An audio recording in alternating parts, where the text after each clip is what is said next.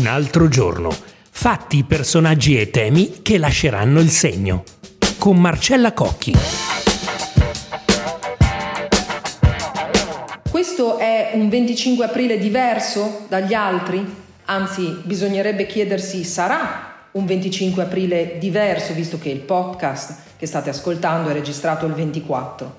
Un altro giorno di quotidiano nazionale, il resto del Carlino, la Nazione del Giorno, proverà a rispondere a questa domanda. Io sono Marcella Cocchi e nel momento in cui vi parlo posso affermare che di certo, a poche ore dalla commemorazione della liberazione dell'Italia dal nazifascismo, c'è molta più attesa rispetto al passato su quel che dirà o non dirà la Premier e leader di Fratelli d'Italia Giorgia Meloni quando accompagnerà il capo dello Stato Sergio Mattarella all'altare della patria a Roma e con lei dovrebbero esserci anche i presidenti di Camera e Senato Lorenzo Fontana, leghista, e Ignazio La Russa, Fratelli d'Italia. Quest'ultimo protagonista nei giorni scorsi di diverse polemiche perché, ricordiamolo, ha prima derubricato le fosse ardeatine alla reazione causata dai partigiani in via Rasella per aver ucciso, a suo dire, una banda di pensionati, ha negato che la Costituzione sia antifascista e ha annunciato di voler andare a Praga per omaggiare la figura di Jan Palach, il giovane cecoslovacco diventato simbolo dell'anticomunismo nel 1969, quando si suicidò dandosi fuoco proprio in piazza San Venceslao, dove la russa depositerà una corona. Ma come ha sottolineato l'ex presidente della Camera, Pier Ferdinando Casini, certamente da noi c'è stato il fascismo e dunque con quello bisogna misurarsi. Quest'anno sono state soprattutto le dichiarazioni della seconda carica dello Stato, dunque, a suscitare polemica. Vale la pena ricordare che tutti gli anni, nell'imminenza del 25 aprile, tornano fuori divisioni che, come sostiene lo storico Ernesto Galli della Loggia, che interverrà in questo podcast, non solo sussistono, ma restano anche sempre le stesse.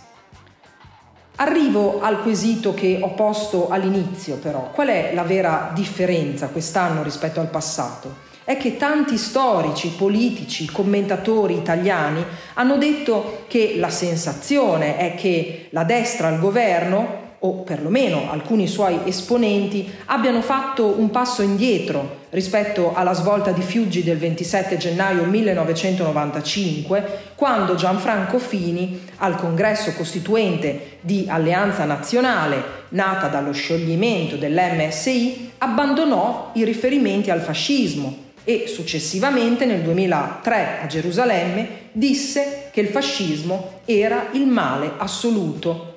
Proprio ieri l'ex leader di AN, che però eh, viene anche considerato, questo va detto da molti suoi ex colonnelli, il politico che ha tentato di distruggere la destra italiana, ebbene dicevo, proprio Fini ha rivolto un appello a Meloni aggiungendo di non capire come mai la destra di oggi non riesca a prendere le distanze dal fascismo.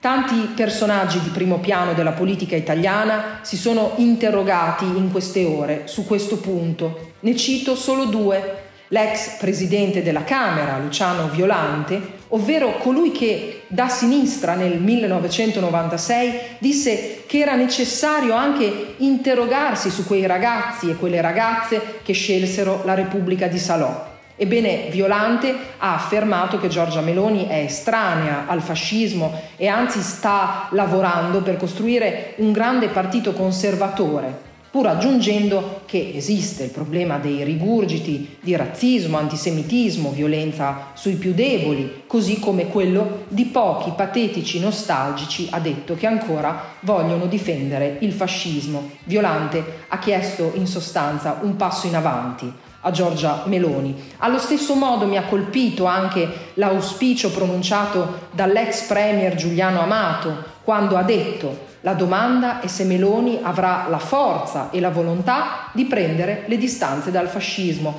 Una distanza, ricordiamolo, già presa anche esplicitamente in questi giorni da esponenti al governo di Forza Italia e anche da alcuni politici di primo piano della Lega Mi riferisco soprattutto alle parole del Presidente della Camera, Lorenzo Fontana, che ha anche evidenziato che sarebbe un'occasione sprecata e un problema politico se la destra non riconoscesse il 25 aprile, il cui DNA non è stato solo comunista o socialista. Del resto, proprio questa potrebbe essere una differenza di oggi rispetto al passato. Nelle precedenti coalizioni di centrodestra che hanno governato per anni il paese e a trazione berlusconiana, abbiamo infatti eh, per esempio, visto lo stesso Silvio Berlusconi il 25 aprile del 2009 sfilare tra i partigiani a Onna e precedentemente nel 1994 avevamo assistito anche all'incursione di Umberto Bossi al corteo del 25 aprile milanese. L'ex leader leghista amava ricordare infatti la figura della nonna Celesta torturata dai fascisti di Busto Arsizio, mentre L'attuale leader della Lega, Matteo Salvini, ha fatto sapere che festeggerà sì il 25 aprile, però lavorando da casa con la sua famiglia. Gesti, dunque, anche da esponenti del centrodestra del passato, molto simbolici, mentre resta da capire come mai il presidente del Senato Ignazio La Russa, che ricordiamolo ai tempi della svolta di Fiuggi si schierò dalla parte di Fini, approvò la relazione al congresso del 1995 e plaudì con queste parole all'allora suo leader, dicendo che quelle parole non lasciavano nulla all'ambiguità, davano la possibilità di dare vita a un nuovo movimento politico pur soffrendo per la chiusura di un percorso. Ebbene, dicevo, come mai quella russa oggi invece abbia posto i distinguo di cui parlavamo prima e che hanno messo in imbarazzo anche colleghi di governo come per esempio il ministro della giustizia Nordio che ha ribadito che il 25 aprile deve essere una festa unificatrice e ha detto mi sentirei a disagio se qualcuno smentisse questa concezione. Ma a proposito delle aspettative su quanto dirà o non dirà la Premier Giorgia Meloni, Ascoltiamo ora l'intervento dello storico. Ecco, Galli della Loggia, secondo lei il governo è tornato indietro rispetto a quel che successe a Fiuggi, rispetto alle famose parole di Fini sul fascismo male assoluto? Innanzitutto il governo che mi risulti non ha preso nessuna posizione, non comunicato del governo su questo, eh, su questo fatto, sul, sul 25 aprile, sul fascismo e l'antifascismo. Non siamo ancora arrivati appunto alle veline governative, mi sembra. Eh, rispetto alla posizione di Fiuggi che fu diciamo così, molto chiara, abbastanza chiara su, su una, una ripulsa del fascismo, però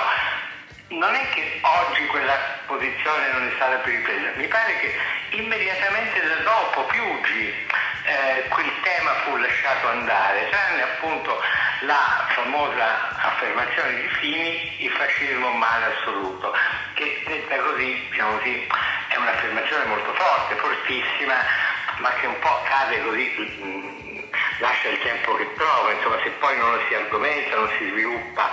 e comunque è un'affermazione che difficilmente dal punto di vista di uno storico può essere accolta, perché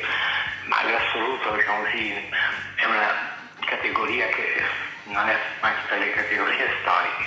Eh, penso che comunque la Presidenza del Consiglio, il Presidente del Consiglio, non so come si deve dire, farebbe molto bene a dichiararsi contrari contro il fascismo, a fare una dichiarazione contro il fascismo,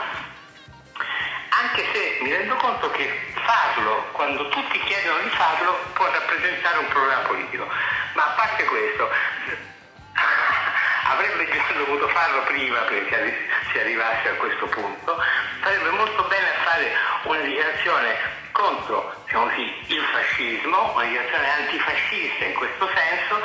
con tutte diciamo così, le motivazioni del caso, però appunto dovrebbe prendere una posizione. Non prendere posizione sarebbe sbagliato, ma forse lo farà domani, chi lo sa.